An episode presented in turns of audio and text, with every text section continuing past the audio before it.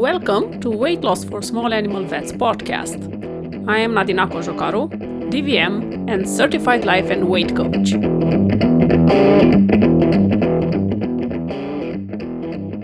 Hello, friends, and welcome to episode 2 of the podcast Food Prison Break The Over Desire. Thank you for being here with me. This is the space where we use brain science or mind surgery, biology, and coaching to help small animal vets to permanently stop the emotional eating and create the life they dreamed about. I would like to ask you to share this podcast with all your small animal veterinarian friends or with all the people you think will benefit from it. And to take some time to rate it and write a review on iTunes. I would really appreciate your help. Thank you. So, now back to the podcast. I want to share during this podcast some parts of my life story and how my relationship with food and my weight changed through my life. Why? I want to help you see that permanent weight loss is possible even for you. I am born and raised in communist Romania and moved to Sweden when I was 35 years old to work as a small animal vet.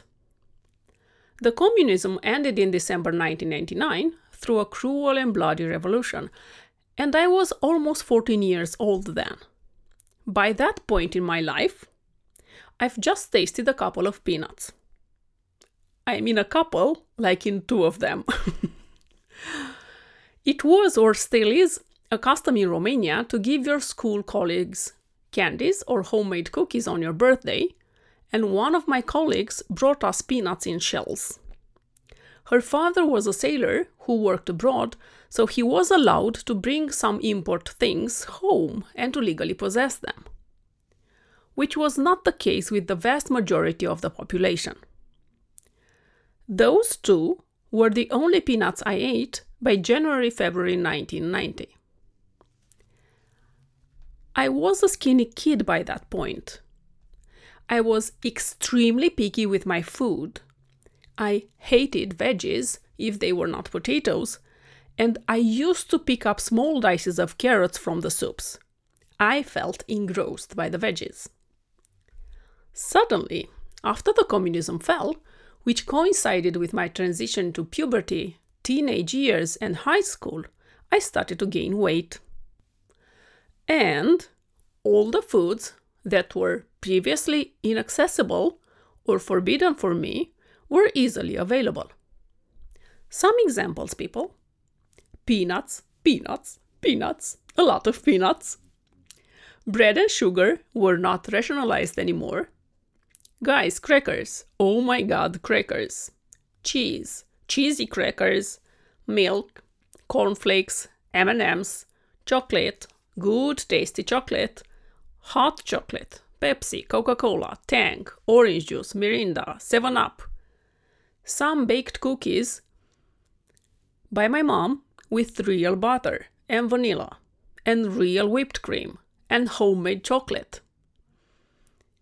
And oh my god, my story with golden ripe bananas. I ate golden ripe bananas for the first time after Ceausescu got executed or killed and left both Romanians and this planet for good. I did taste bananas before. My dad had to bribe some dudes and brought us bananas, but they were green and unripe and uneatable. We had to wrap them in newspapers and put them on top of the cupboards to ripe. It took several days, and they became black, not golden and we've thrown away a lot of them because we were so impatient to eat or taste them that we didn't believe our mom when she told us that they were not ready yet. so, from 20 green unripe bananas, we ate maybe 6 black bananas that tasted somehow similar to ripe bananas. So, the Romanian democracy brought us food freedom as well. But I just got bigger and bigger. I was already told that you are big, beware of that, because I am 175, 5 feet 9, and I was usually the tallest in my class all the time.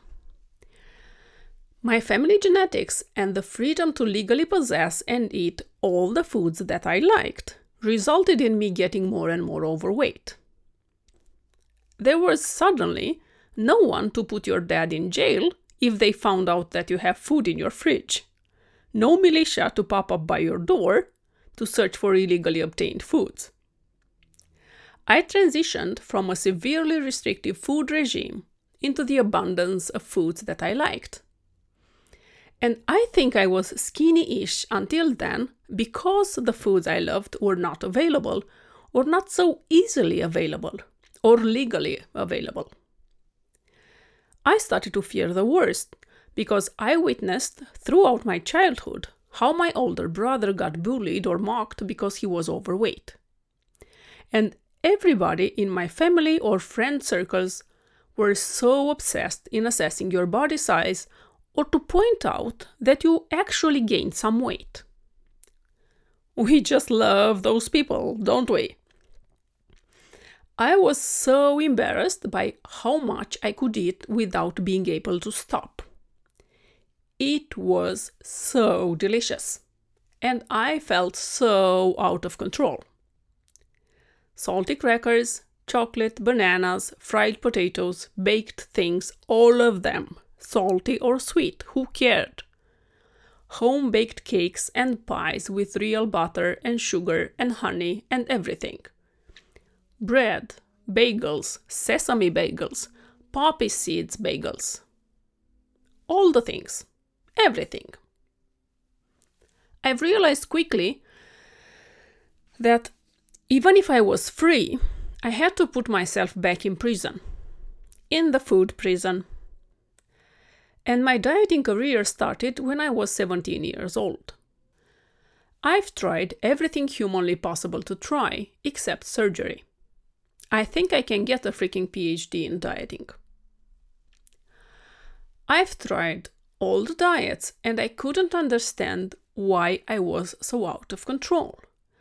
I've studied myself and my eating habits as I was a zoo animal. I was relentless and it felt like crap because I couldn't stand a chance with my genetics, the restrictions I was exposed to, and my human brain performing perfectly in the abundance of delicious foods available in post communist Romania.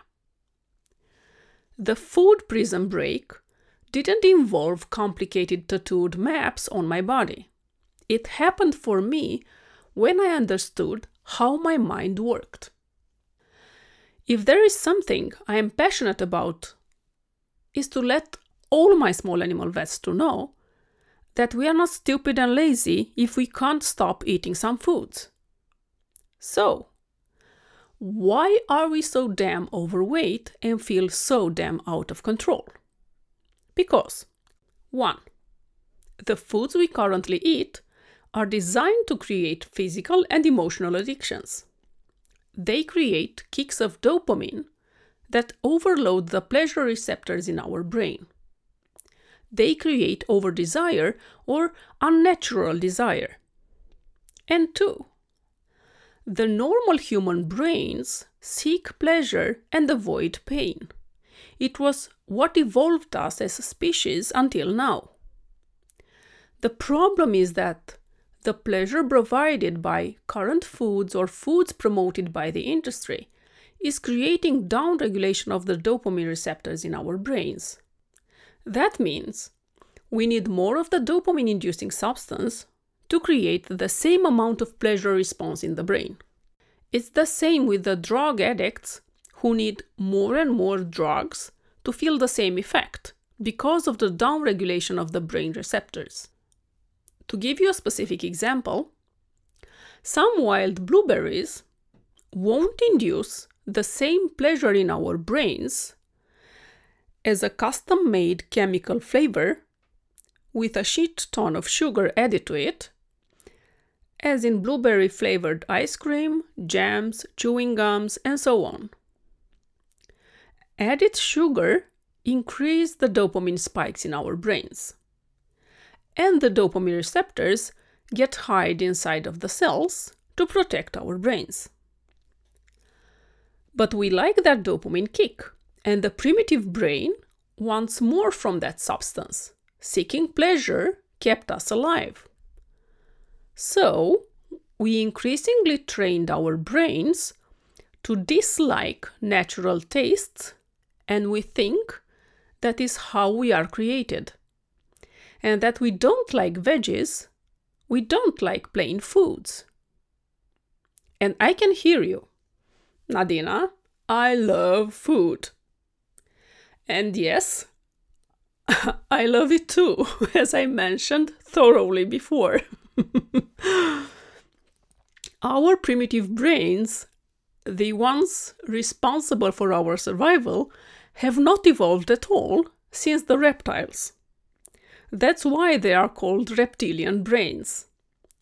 I might call mine the lizard brain or the fiery freaking dragon sometimes. so, what kept us alive until now, the primal survival instincts and the evolutional triad, which is seek pleasure, avoid pain, and be efficient, is what is killing us now and what increased the percentage of the population who suffers from metabolic syndrome, diabetes, and so on. What to do with the over desire for food? How to organize the food prison break? I would invite you to join my weight loss for small animal veterinarians program, and I will be your personal guide through this process no tattoos involved. But for now, I want to offer you that it's possible to retrain our brains to start loving foods that help us feel great and lose weight.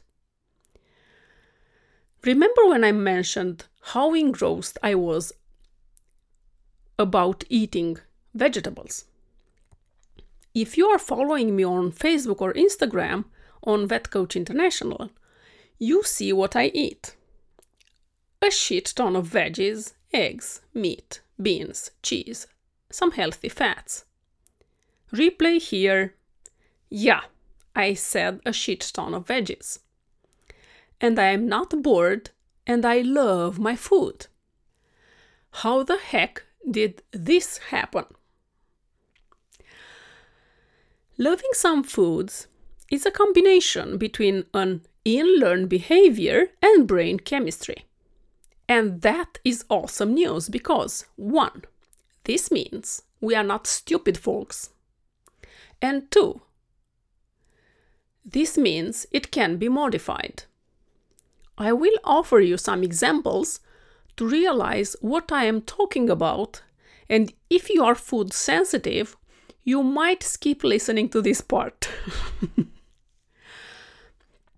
I love eating some types of foods because I was born and raised in a family where the belief was to eat all the parts of an animal. Nothing was a waste. So, yeah, we eat the heads, the eyes, the brains, the tongues, the lungs, the livers, the kidneys, the feet of the animal we consume. You've got the idea.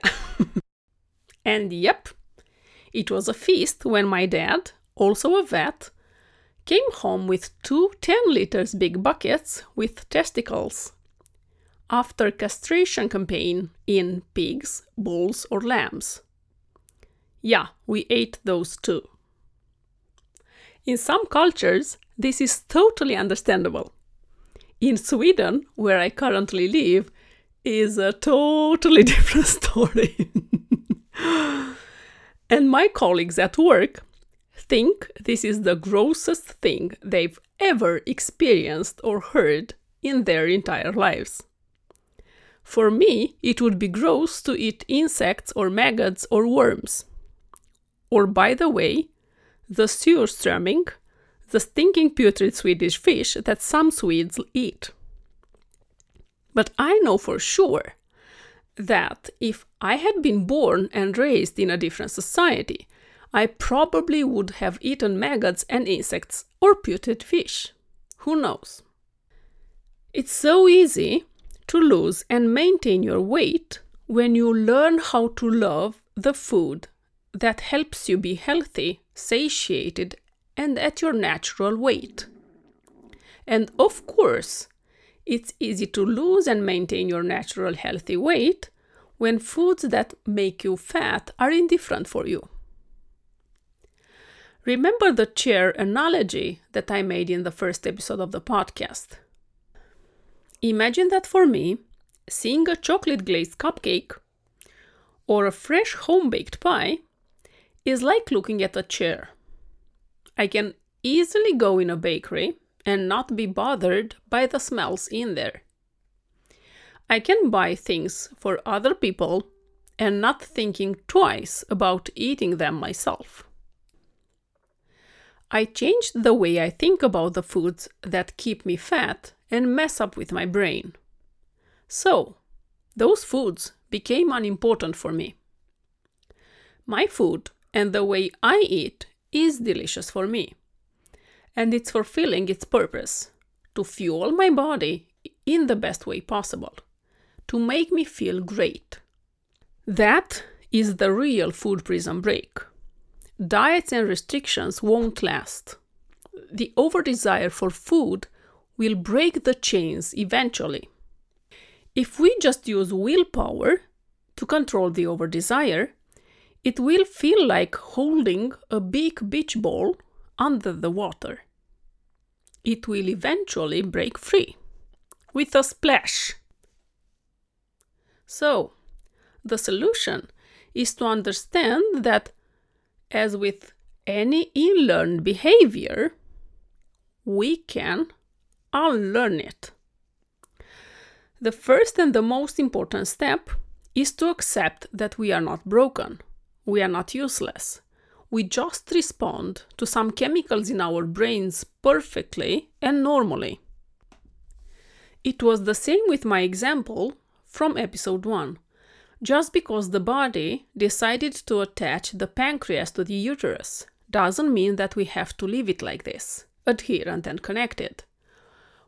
We can deconstruct the synapses between enjoying only the foods that make us fat.